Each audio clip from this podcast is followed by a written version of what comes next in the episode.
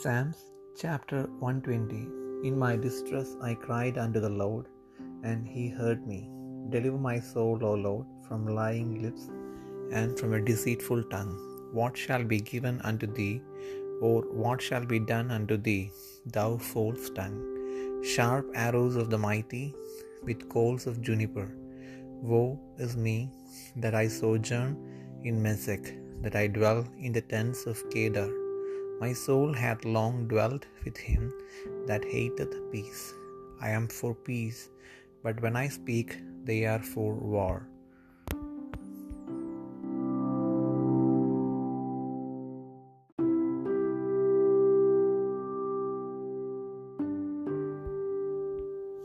സങ്കീർത്തനങ്ങൾ നൂറ്റി ഇരുപതാം അധ്യായം എന്റെ കഷ്ടതയിൽ ഞാൻ യഹോവയോട് നിലവിളിച്ചു അവൻ എനിക്ക് ഉത്തരമരുളുകയും ചെയ്തു യഹോവെ വ്യാജമുള്ള അതരങ്ങളെയും വഞ്ചനയുള്ള നാവിനെയും തടുത്ത് എന്റെ പ്രാണനെ രക്ഷിക്കണമേ.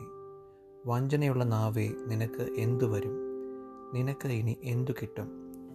വീരന്റെ മൂർച്ചയുള്ള അസ്ത്രങ്ങളും പൂവത്തിൻ കനലും തന്നെ. ഞാൻ മേശക്കിൽ പ്രവാസം ചെയ്യുന്നതുകൊണ്ടും കേദാർ കൂടാരങ്ങളിൽ പാർക്കുന്നതുകൊണ്ടും എനിക്ക് അയ്യോ കഷ്ടം. സമാധാന ദ്വേഷിയോടുകൂടെ പാർക്കുന്നത് എനിക്ക് മതി മതിയായി ഞാൻ സമാധാനപ്രിയനാകുന്നു. ഞാൻ സംസാരിക്കുമ്പോഴോ അവർ കലശൽ തുടങ്ങുന്നു.